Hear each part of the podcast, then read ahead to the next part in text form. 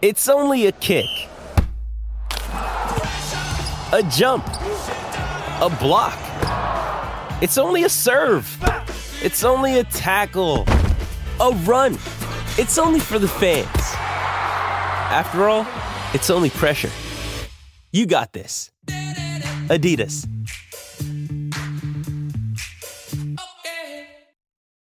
What's up, all of you beautiful people, and welcome back to the All Eyes Podcast, Season 2 edition.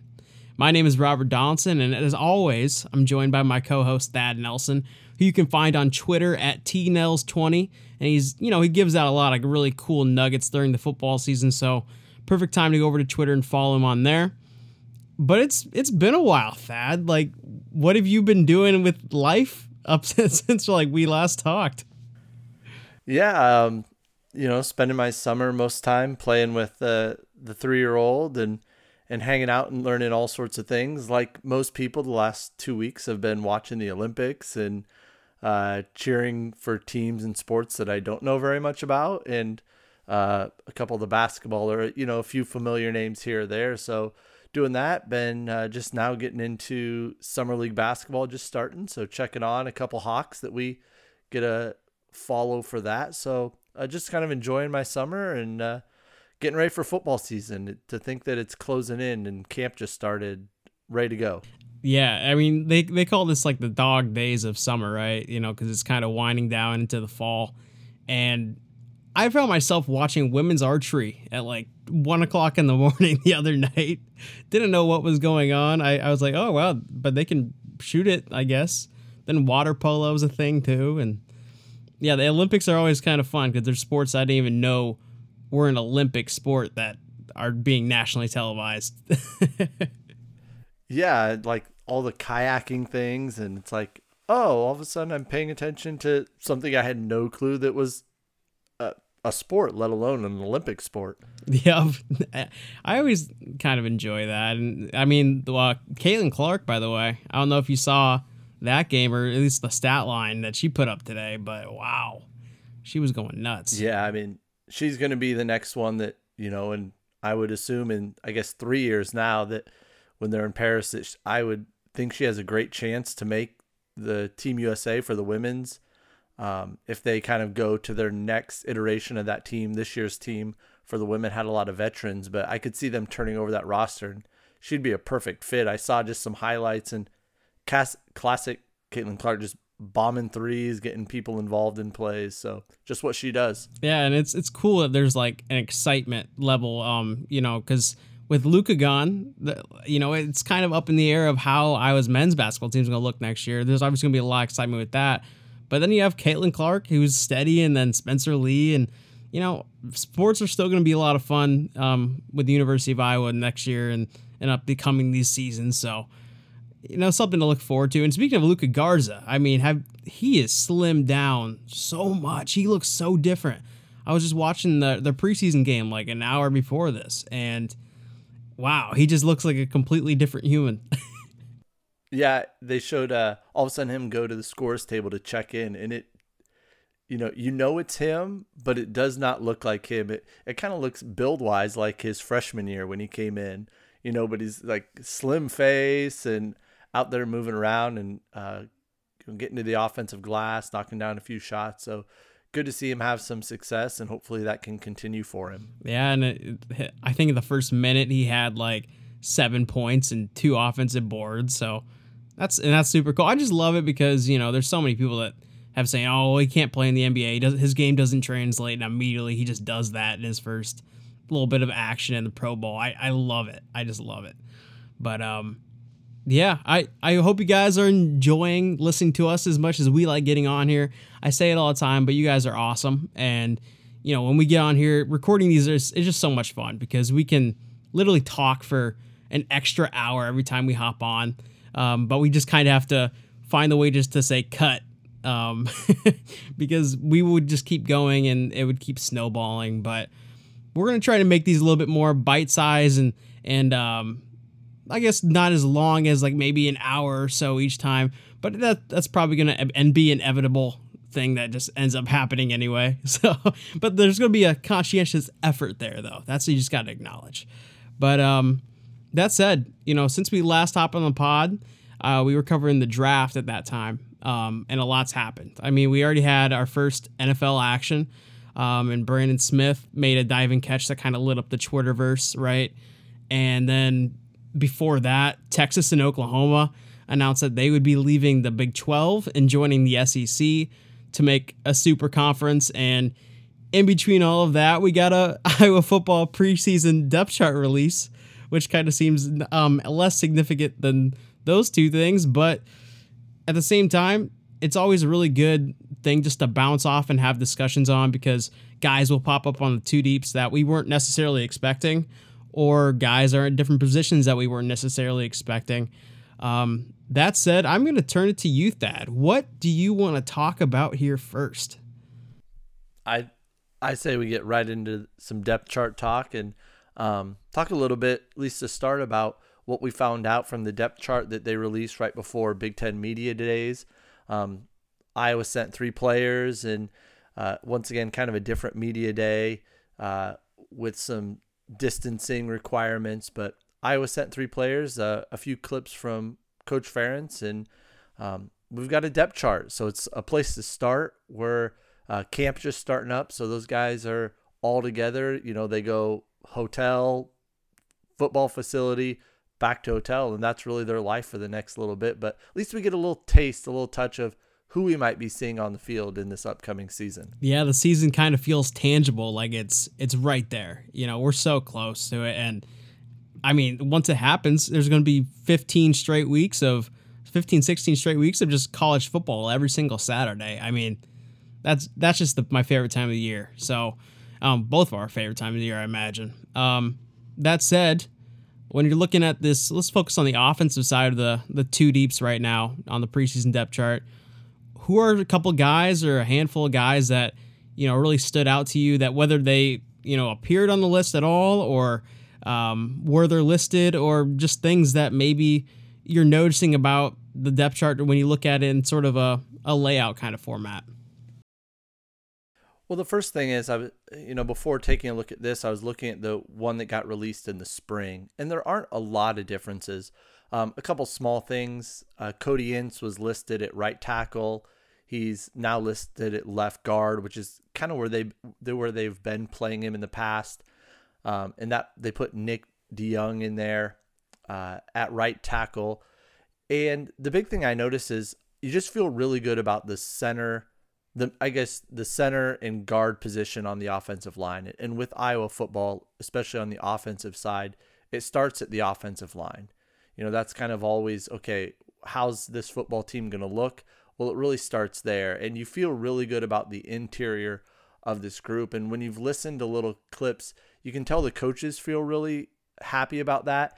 And then you even look at, you know, what's behind them. You know, you have Ince Linderbaum Schott listed as the starters but somebody like Justin Britt, who saw action as a freshman, uh, Mason Richman, who saw action as a true freshman last year, uh, but was able to keep his red shirt. So you see some names that maybe you're familiar with or like maybe have heard. And I'm just really excited to see the progression of that group. And there's a couple guys like Ince. Is he a guard? Could they put him at tackle? Same with Richman. You could move him inside or out.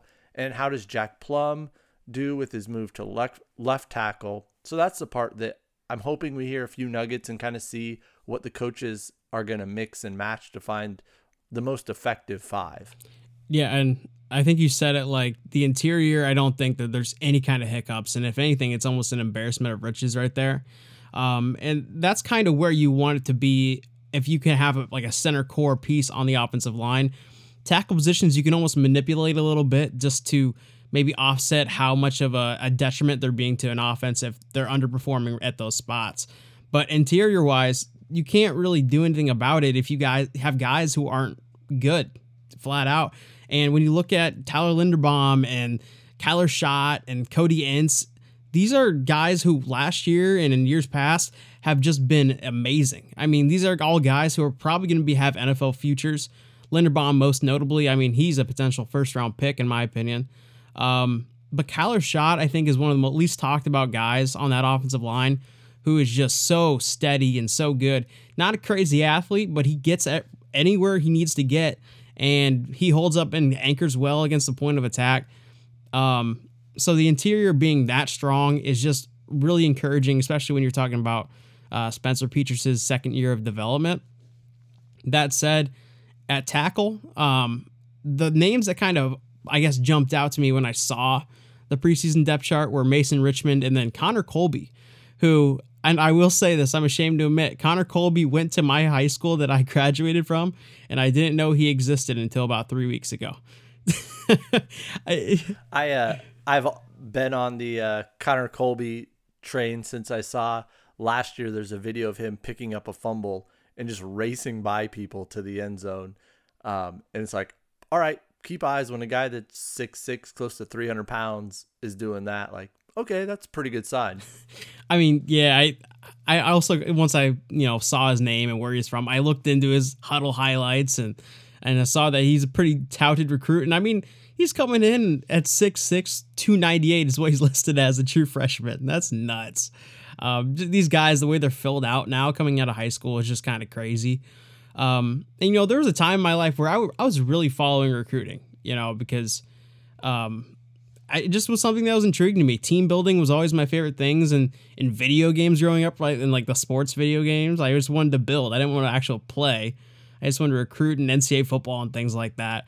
But sort of as time kind of went on, and you know, I started devoting a lot of time to the NFL draft, and then co- covering the NFL and covering Iowa football. Recruiting was like that one thing that just turned into a really hard follow for me because there's so many guys in class um, Hudl highlights can sometimes be hard to find on guys, and they're just highlights. So sometimes the projection um, until you see them actually play is kind of murky at times. And then there will be guys that are committed, and all of a sudden they're just not attending the school, and uh, like two months later. So I, I really wish I could get more into recruiting because some of these names when they pop up as like freshmen or even uh, redshirt freshmen on the two deeps, I don't know anything about them like uh, you know, I look at Keagan Johnson, um, and I, you've talked about him on the pod, and you you're really excited about him, and now all of a sudden he's on the two deep wide receiver chart. I mean, that's not an act accident for a true freshman. You know what I mean? So, what can you tell me about Keagan Johnson, and why should we be excited about him? Well, one good thing about the craziness of last year is a lot of these high school football games were online. And uh, Keagan Johnson was somebody I was able to watch a few times and just a really talented player. Uh, came in in the spring. Uh, he's out of Bellevue West, a suburb just outside of Omaha, Nebraska. And his dad was a, a football player at Nebraska, won a national title there. His brother was at South Dakota State and um, actually for opted out of this last season uh, to prepare for the NFL, and I'm pretty sure he signed a free agent contract somewhere. And but Keagan Johnson, a well-regarded recruit, six one, close to 200 pounds, really can do it all. I I think when you see him from a football skill standpoint, think somebody like DJK. I mean, I, I don't know if he has that same top end speed, but you know, strong, runs really good routes, good hands. Um, was a part of a really talented Bellevue West team, but they used him everywhere. You know, out wide, he did some wildcat uh, quarterback stuff. Actually, some schools as a junior um, wanted him as a safety. So that's kind of one place Iowa had a little bit of a heads up on some of the other schools is Iowa really wanted him as a wide receiver early on, while some other schools especially when he was a sophomore and junior, might have been looking at him as a possible safety prospect. So big, physical, really fluid athlete, um, and comes in right away and and makes a name for himself and gets put on that depth chart right away. And I, I think he's going to be a really good player. He's going to play a lot for him just because it is a position of need, but. Uh, just kind of does everything you want. You're going to see him out on the field. He's not going to look like a freshman. Um, and just really good body control. That's the other thing I think you'll just see with him is, you know, he moves and has has such a good feel for the game. And now, you, first game, you're going to jump into Big Ten play. You know, how's that going to react? Well, we'll see. But uh, just a really talented player, I think that's going to have a really good career and, and help this team this year. You know, the way you kind of described him, and maybe I'm a little bit off base. I've seen a little bit of him now, but um, Ihmir Smith-Marsette, right? I mean, 6'1", 200, about his same weight. You compared him stylistically to DJK. I mean, Ihmir is probably pretty stylistically, um, you know, similar as well. And I think that's the cool thing about when you look at these preseason depth charts, especially the ones that come uh, closer to uh, the actual season itself. You know, when you see a young guy like a true freshman or a redshirt freshman on the two deeps, it's not accidental and it's not like they're trying to, um, you know, praise a guy for uh, being on the program for, you know, four years or whatever. Like sometimes you'll see um, an upperclassman name pop up that you're just like, oh well, that that guy's never played before, and it almost feels like, you know, they're just trying to show some praise to the guy for um, sticking around and being part of the program. But when you see a true freshman, I mean, those guys turn into impact players typically. I think, you know, like Tyrone Tracy was a guy that as a true freshman appeared on that list. Um, I think Sam LaPorta was one as well. Um, Noah Fant, and you know, guys like that, and immediately you just that name sticks with you. So when you look down the list, and he's one of the few true freshmen that are listed on there, except for I guess Connor Colby on offense. Those are two names that I think you know two years down the line are probably going to be guys who are fixtures in Iowa's attack on offense. And it's something you also see Iowa. Those are two guys who were in Iowa City in the spring. You know, so they got spring ball as well. And it's not something that Iowa takes advantage of a lot. You know, you see a lot of other schools pushing some of those guys to come in early, and Iowa typically is a school that doesn't do that. You'll hear Coach Ferentz tell those guys, you know, you only get to be a senior once.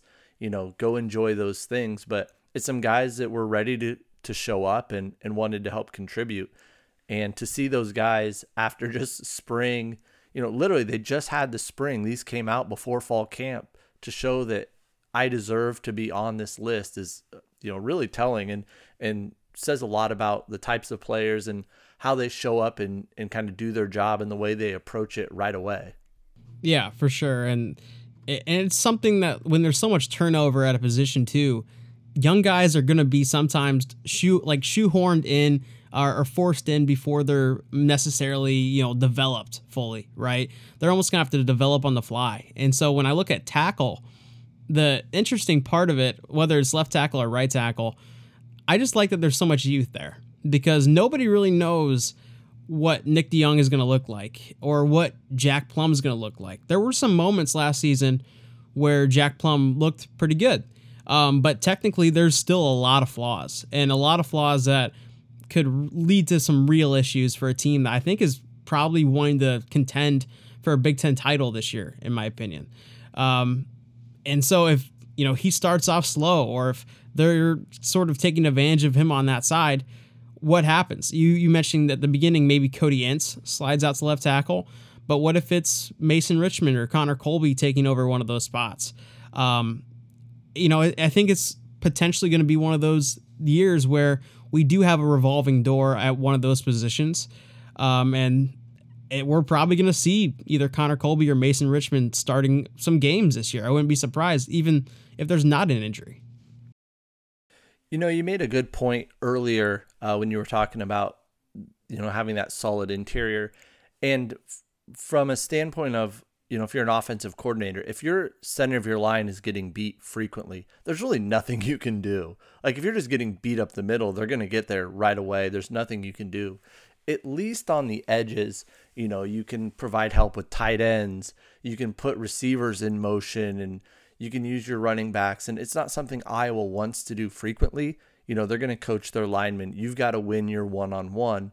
But if push comes to shove, you can do a little bit more on the outside. In the middle, if you're just getting beat, there's nothing you can do. Guys don't have time to step up. You know, it's one thing if you're in a blitz protection, a running back can step up, but if a defensive lineman is strictly shooting the gap and beating those guys, there's nothing you can do. So, at least from that standpoint, I think if you have a place where maybe you do have a little bit of a weakness, or maybe not even a weakness, just you're unsure, it's easier to provide help in those positions. You can get motion, you can make the defensive end not pin his ears back, you know, or not let a outside linebacker get a free run. So from that standpoint, if you're calling plays, if you're designing things, if you're scheming for your next week, you at least have a chance to say, okay, we have a way to mitigate some of those um, weaknesses or unknowns, I guess I should say. Yeah, for sure. I mean, and you know, just building off that point, yeah, there's there's so much you can do. But if the interior sucks, you can't mask anything. You know, it's it's just if it's to be bad, it's to be a jailbreak every single time. So I agree with everything you just said. Um, and then when you look down the rest of the offensive depth chart, I mean, there's nothing that really stands out as like too surprising. I would say. I mean, is there anything else that outside the offensive line and Keagan Johnson that um, deserves maybe a little bit of spotlight? You know, the only one I was going to mention with that is it is good to see Ivory Kelly Martin's name um, listed. He had an ACL injury, and there's been a few clips from fall camp, and he's full participant. Sounds like everything's going really well. And he's a player that's a redshirt senior now. And I remember his freshman year seeing some things out of him I really liked. He had great burst, and he just kind of had that injury bug. He's, you know, it's whether it's an ankle, you know, that kind of was a nagging injury for a while, and then the knee. So I'm hopeful he can come back um, because I was going to use two or three running backs. It's going to be something that they're going to have to do, and Tyler Goodson's going to get his touches, whether it's running the ball, uh, option out of the backfield. But we saw this offense use some formations with two running backs, you know, shotgun with two or different looks, whether it was, you know, not just wildcat looks, but other looks where two guys are on the field to make the defense adjust to that. So they're going to need some depth there. So it was good to see his name. The other one, you know, I just like it tight end. Obviously, I think Sam LaPorta is the well known name and can have a great year. But at backup, a redshirt freshman, and I've looked everywhere to make sure to find the correct pronunciation of the last name. Like the university sports page doesn't have anything. Um, I don't know if it's Luke, if it's Latchy, um, Lashy. I'm not sure, but I do know when he was coming out of high school as a recruit, um, somebody I really liked, six six, close to 250 pounds. His dad was an offensive lineman at Ohio State. Um, but he's one of those like I didn't watch much of his football clips, obviously a little bit, but his basketball highlights, and I've talked about this in the past, but those skill positions, you get to see that explosiveness. Um, he's a strong build. You know, at six six, sometimes those guys get a little lanky, but he's a strong build. Was an explosive physical basketball player as a high schooler, um, and I think he's you know going to be a really good second option because just like I mentioned at the running back position, Iowa's going to play two tight ends, and it'd be really nice if it's not you know, two tight ends where the second tight end is a glorified line. Yeah. Because they've had success. You know, there's been guys like Nate Wieting and some other guys that were basically glorified linemen. Um, and not that there's anything wrong with that, but to have a real legitimate second receiving option there and somebody that's, you know, 6'6, 250, uh, can be something that really helps this offense as well. So seeing his name there, somebody I really liked as a high school recruit, and good to see him seeming to progress the way they expected. Yeah, the second you said when you look at tight end, I was like, he's gonna say, "How do you pronounce that name?" Or I was waiting for you to like point it out to me. Is it? I think it might be Leachy. It just looks like Leachy. Yeah, it might it might be. I've I think I've heard it a few times and I've never figured out which it is. so I'll go with Leachy. I but uh, yeah, it's just another one that I'm excited to see. And like I said, I dug around trying to find anywhere. Usually on Hawkeye Sports, they on their rosters they have it for ones that aren't obvious. Um, but they failed me there. I, I did not have it. but no, I also I also like that you pointed out Ivory Kelly Martin because I I do think that nowadays, especially on like social media and things like that, people are always so obsessive over who is starting at certain positions, who's like the number one guy, um, you know, whether it's quarterback or running back. And the number two running back in Iowa system almost gets about 35% of the backfield touches each game, it feels like. You know, they're not going to run Tyler Goodson into the ground. They're going to have a healthy rotation every single time. So yeah, it's Tyler Goodson is the starter. He's the guy who's going to have a lot of the bulk of the carries, but that second guy better be able to play, and you want him to have some playmaking kind of ability that when Tyler's off the field, they still have something to lean on. You know what I mean? Um, that's how it kind of was when there was the LeShun Daniels, Akrum Wadley kind of split.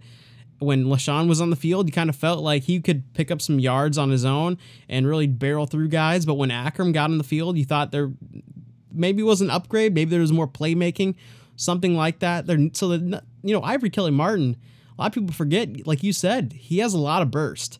Um, who knows what he looks like now because we haven't really seen him um, too much of him in, in recent years.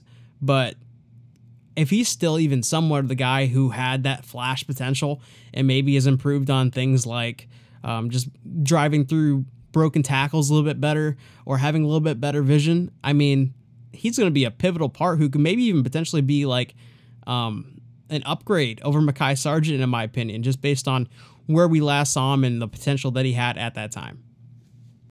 Yeah, he he came out of I want to say it was his true sophomore fall camp. He came out number one on the depth chart, you know, and, and got those starter carries that first game. I want to say it was his true sophomore season um, before having some ankle injuries um, and some setbacks physically. But somebody who prior to the injuries really flashed, got burst, has, you know, can run through tackles um, is a good option out of the backfield. You know, when he was younger, that's a place they used him in the screen game or a uh, little Texas route out of the backfield. So I'm hoping he can have that, you know, special senior season that some of those guys tend to have where Kirk Ferentz always mentions you need a few of those good stories. And here's somebody who's battled through it, probably had some thoughts or options to transfer and get those starter, you know, carries, knowing that Tyler Goodson, who was first team All Big Ten, is coming back.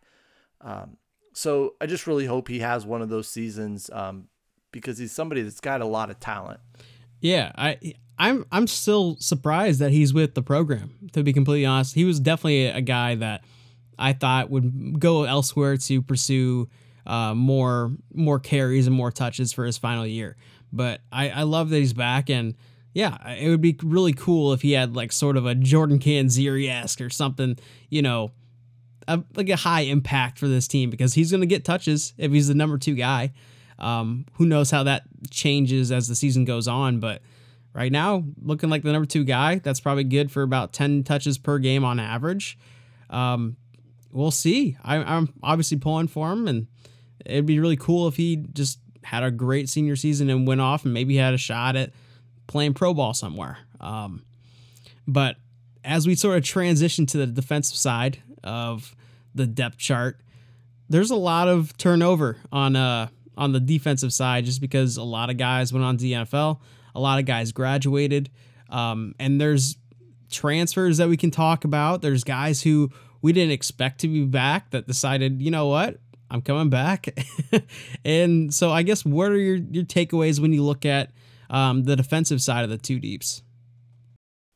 Well, you look at the the back seven, and it's just kind of an embarrassment of riches back there right now. You know, so many people back, um, depth. You know, you feel like they could really do about anything. You know, do they want to play big? They could do that. Do they want to go nickel or dime?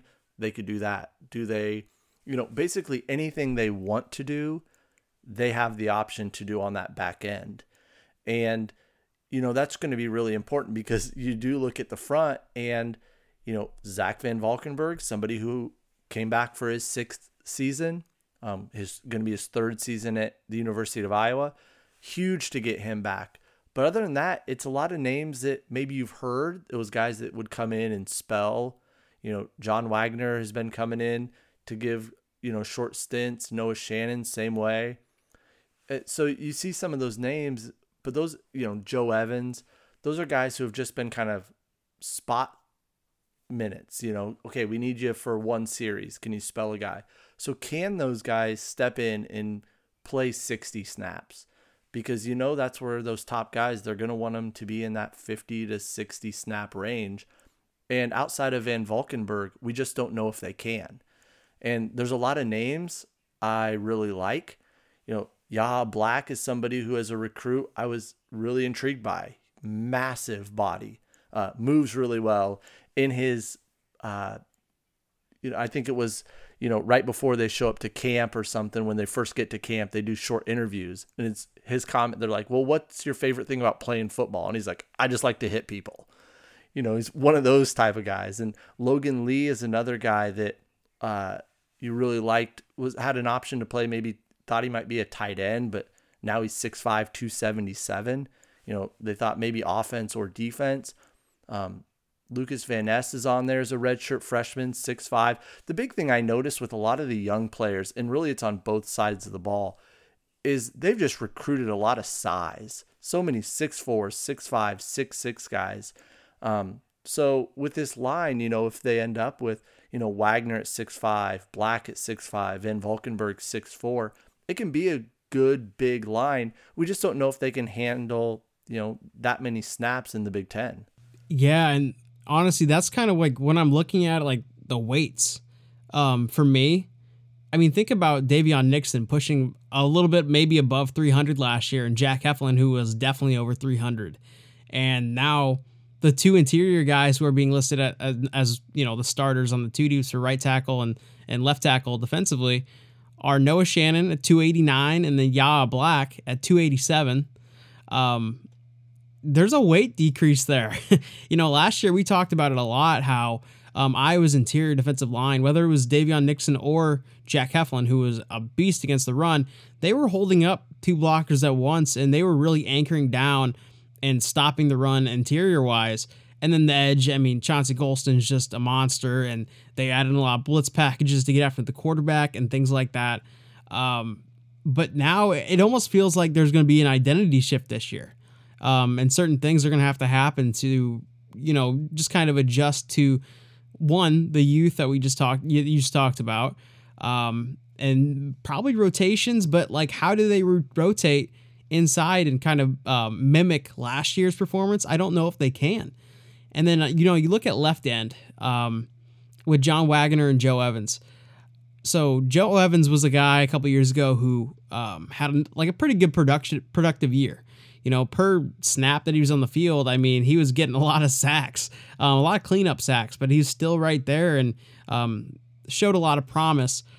That said, you know, that's going to be a massive downgrade from Chauncey Golston. I mean, that's just kind of inherently going to be the case, but at the same time, you would like to see somebody maybe younger out of those two, other than John Waggoner or Joe Evans, kind of step into that frame, um, in my opinion, just because we haven't seen it from John Waggoner yet um, to really an exciting level.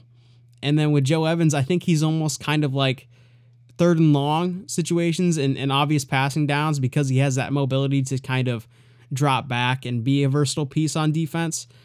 But that's kind of that area. Um, the defensive line is a big question mark this year. You know, last year we were so excited about it, and every single week it was a it was a real treat to watch because it was probably one of the best defensive lines I was had in in decades right? Um, but now it, it it definitely is a big question mark, and there's a lot of answers that need to be well, a lot of questions that need to be answered. Yeah, you mentioned, you know, the size. You you go to the backups, you know, Van Ness 6'5", 264. And I know some of the young guys, sometimes those are a little under, but you know, when he came in, he had that defensive end build, really long. You know, and in the spring, heard some good reports that he was playing well uh, Logan Lee 277. So it's not like you're you're talking really big guys behind there. I will say with Black, you know, 287 where they list him, I wouldn't be surprised if that's on an under report.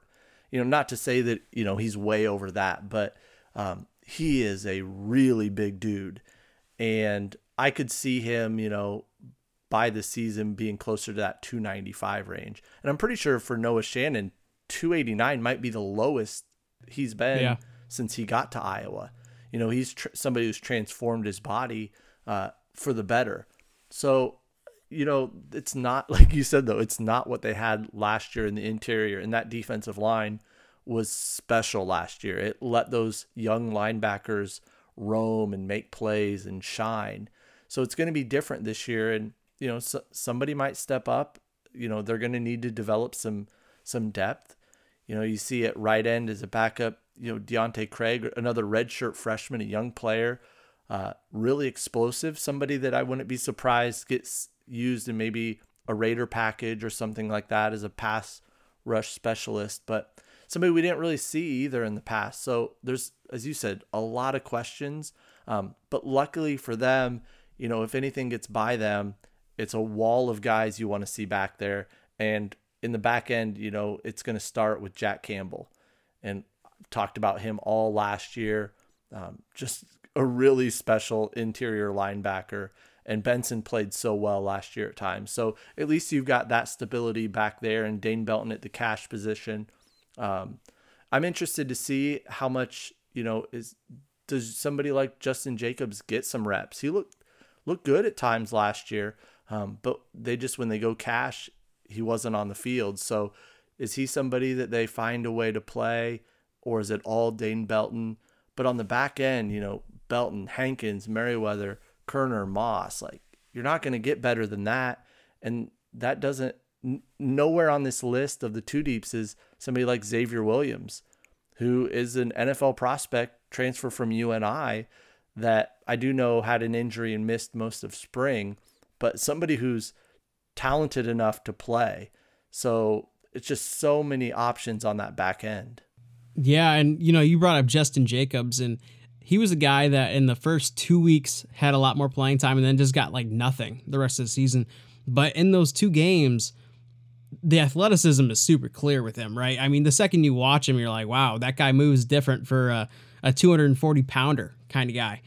And whether, you know, there's issues of him just um, having issues with play recognition or whatever of why he didn't see the field the rest of the season, I don't really know, obviously. Um, at the same time, there's a lot of potential there. You can just see the way he flies to the ball and his in- natural instincts when we saw him just shoot a gap where you know, he was on a line. I mean, he was taking direct lines to guys and he had a lot of burst. Um, and now he's being listed as the cash slash Leo um, number two guy behind Dane Belton. It'll be interesting to see what how they use him or if they use him or what kind of role he emerges into as the season goes on. I always think when I look in well, I, when I watched him play last year, you know, him and Jack Campbell are almost in the same kind of mold for a role. You know what I mean? They kind of play the game the same kind of way. Um, and obviously, I think Jack Campbell, just from what we've seen, is probably the superior player because that guy, I mean, he was making so many plays last year. But it does kind of open up the question of, well, is Justin Jacobs going to get enough playing time to really warrant his talent? Um, or I guess is his talent, you know, just going to be overlooked? And is he a guy that maybe we talk about transferring out in a year if he doesn't get enough playing time because he wasn't even in the rotation last year.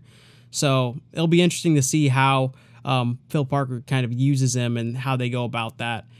That said, um, you were talking about Noah Shannon and you, you were talking about his weight being down to 289.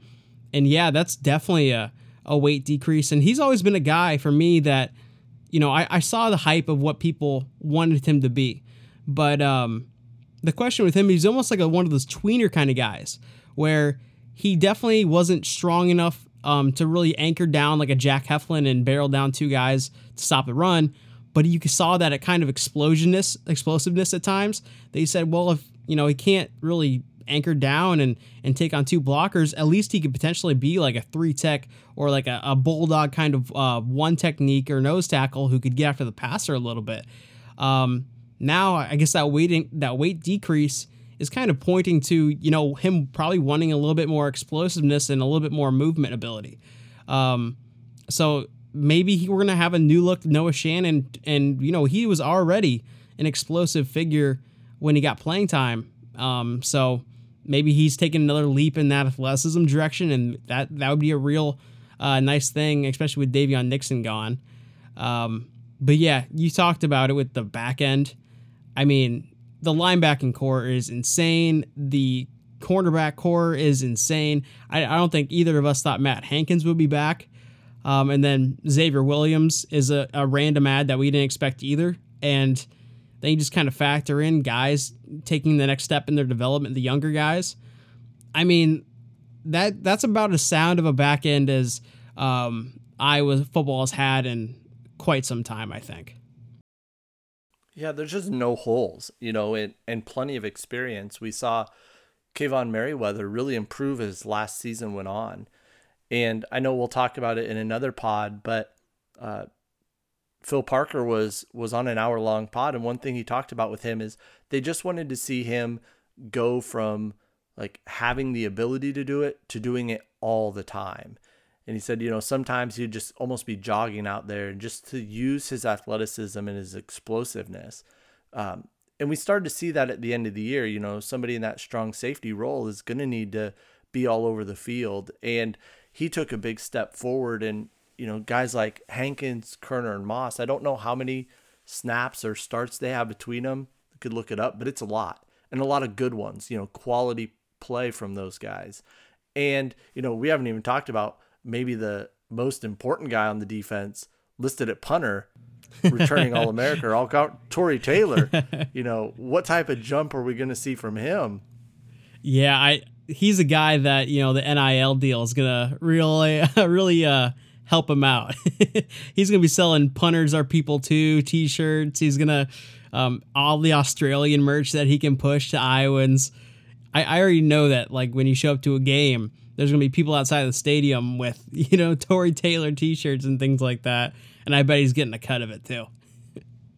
yeah, as as those guys deserve, you know. So it's good to see, uh, you know, some of those guys being able to collect. I don't want to say cash in because it's not like they're doing anything wrong, but you know, be able to collect for their notoriety and and the positive things they're doing for the university. So.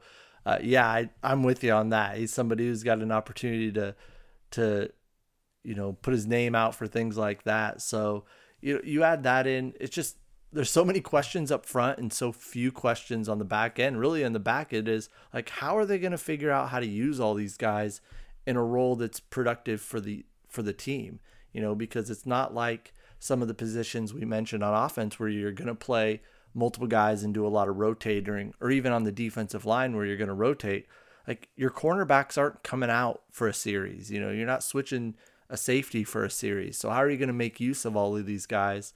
And it's a good problem to have, but one that, you know, we need to see how that plays out and, you know, through this fall camp. For sure. And, you know, not to go down a too big of a rabbit hole, but um, when you have a fresh, uh, new look defensive line for the most part, other than Zach Van Valkenburg, you know, and when you consider last year's defensive line and and just linebackers and their and their ability to blitz uh, and get for the quarterback, that kind of aids you um, on the back end, obviously, because you know the quarterback's having less time to throw. Um, what happens if the pass rush isn't even half of what it was last year? You know, are these guys in the, on the back end who are some of them are established veterans, some of them we haven't really seen um, too in depthly, but we are there's a lot of promise do these guys still hold up when there's not um, that crazy pass rush uh, still present in the quarterback's faces? Yeah, and really, defense is going to start. If you look at Iowa's, you know, records, there's a pretty strong correlation between how their defensive line performed and what their final record is. You know, for a while there was that 30 sack number where it's like if they get 30 sacks, they're going to win 9, 10 games. and when you look at this group, you say, well, how are they going to get that number? Because, you know, nobody's jumping off the page to be like, okay, that guy, you can pencil him in for eight. This guy might get six. You know, it's it's going to take a collective effort and and there's nobody that jumps off on that saying, okay, this guy's going to have to get doubled. You know, Van Valkenburg had a really good season. What's it look like when he doesn't have Heflin and Nixon inside of him? I'm not saying he can't still look good, but it's something we haven't we don't know, you know. So what does he look like when he's the primary focus maybe of the offensive line and how the offense is scheming? Yeah, and you know, just I'm going to go back to the left end position because that's where I look and I'm like I need to see some more promise there. But correct me if I'm wrong, um Yahya Black had a series at defensive end against Penn State this past year, right? Yeah, he was uh, was listed at defensive end last year. Was number two a couple times on the depth chart, but yeah, originally was a was a defensive end and just kind of outgrew that position position. Interesting. I wonder if maybe I don't know. I mean, we saw at times like when they got in obvious passing downs in years past, Daviyon Nixon slotted out there. Um, maybe if they feel a little bit more confident with some of the guys on the inside and how they're performing, just to make up some of those sack that sack production. Maybe Yahya Black um, sees some time at left end. I don't. I wonder how he's moving now because you said that he put on a little bit of weight.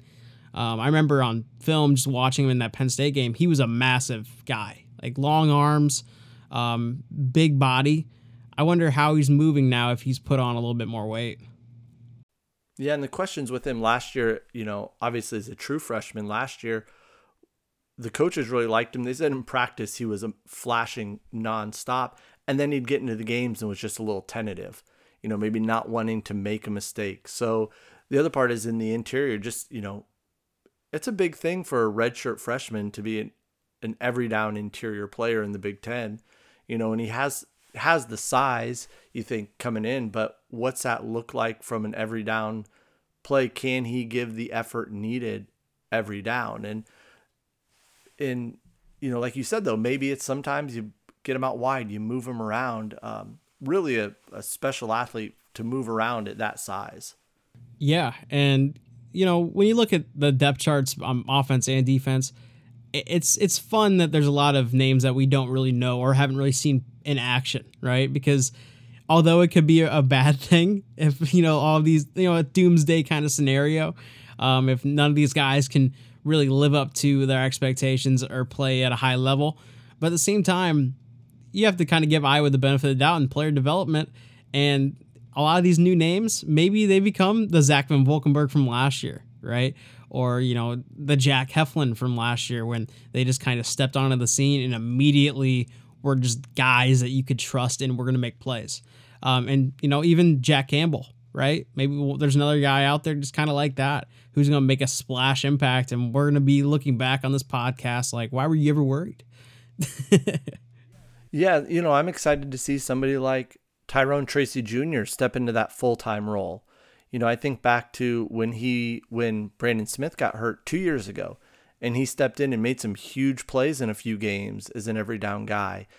So people like that's like okay, we've seen him kind of in sub packages or a few different ways. Like okay, now he's the primary guy, somebody that's really explosive with the ball in his hands. What does that look like? You know, on the other side, what does it look like with Ragaini? You know, maybe not always in the slot. In the slot, is he going to be out wide a little more?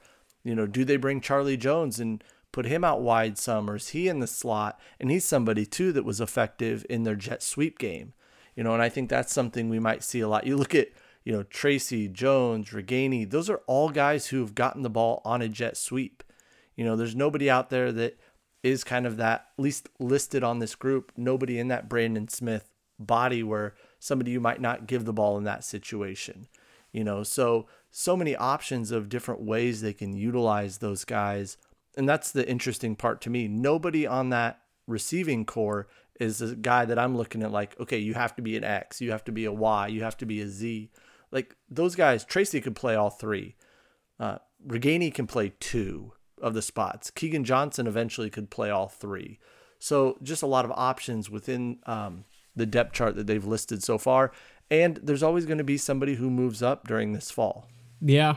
And um, what I kind of like when, well, I don't like when great players graduate and go on in the NFL, but sometimes it, it can actually serve as, you know, a betterment to the team. Um, just because of development and a player getting more opportunities almost force fed to him because like last year if Tyrone Tracy drops a ball which he he's had an issue of um, most notably you know if he drops a ball you can bench him the rest of the game. And Ihmir and Brand Smith and and Charlie Jones or Nico Ragaini will carry you the rest of the way. Now Brandon Smith and Ihmir are gone. If he drops a ball you're keeping him in you know and and I think he's a guy that is such a natural playmaker that if he just gets the ball in his hands, it only takes one of uh, his five catches or one of his um, eight targets or nine targets to turn it into like a 70 yard touchdown. Um, and I think that potentially maybe more explosive plays um, are going to be coming out of the receiving core just because of that reason. And this offense is going to need that. Yeah. You know, really every offense does, but you need those guys. You need to have two, three, four guys on the offense that have the at least potential to break a touchdown at any po- at any moment. So like you said, somebody who's just going to have to be out there and a playmaker. When he gets the ball in his hands, he can make at least the first guy miss, and who knows what happens after that. Yeah. Um, and you know, guys, uh, there's gonna be football on every single Sunday and every single Saturday from here on out. I'm I'm so excited. Um, I I can't wait to get actually be talking about actual games. Um, and, and how players are actually doing in games. Oh, I'm just, I, I love this time of year. It's just the build up and the anticipation is definitely on the, the brink of it. Um, before we sign off, Dad, is there anything else you want to talk about as it pertains to the defensive side of the depth chart or just the depth chart overall? No, it's just nice to see, you know, some of the names and as I mentioned earlier, see some guys that I do follow recruiting a little bit more and see some of the guys that that when they came out that were guys that I kind of liked their film or thought, okay, this this body type or this thing fits a mold that has been successful at Iowa. So good to see some of those other guys, you know, show up. Some of and some of the young players, okay, they they had a good spring. You know, you mentioned the two true freshmen on offense, um, and you met, see some redshirt freshmen on the defensive end. So for those guys to go through, you know, a limited year last year, and the way I always come back to the way last season ended was just such a deflating ending. Not from a well, the team struggled, but just like, oh, the season's over. The last two games are not going to happen. So to have football back on the horizon, to have depth charts, to have camp, like real practices, things starting back up, um, is really exciting. And man, I can't wait to be a part of a full Kinnick Stadium some point this season as well. So I think you know, there's as an Iowa fan, there's just a lot to look forward to, and the excitement is really building. I think within the football community. For sure, and and you, you know, you talking about a full Kinnick Stadium just gives me kind of like a goosebumpy kind of feeling. Oh, it, it's gonna feel that that first game when there's fans in stands, it's gonna be insane. You know, it, it, it's probably gonna be the loudest we've heard Kinnick in a long time. I think it's gonna be a special moment. But um, yeah, uh, just w- we want to thank you guys for coming in and and checking out the podcast once again, like you always do. Um, show some love, leave a comment, uh, tweet at us uh, at RobDFB for me, at TNels20 for uh, Thad. You know, let us know what you guys want to hear us talk about. We're probably going to be diving in um, to the podcast that Brian Ferentz just had, uh, the three hour long one. If you haven't listened to that, um, we'll probably be using that as basically a bouncing board for just fleshing out certain things that he was talking about in that podcast. Um, and just going in a little bit more in depthly to things maybe he wouldn't be willing to say or things he w- didn't want to talk about at that time. But yeah, we are really excited to finally, you know, be close to football season again. And, you know, we look forward to hearing from you guys. So, with that said, we will see you in a different podcast. Take it easy.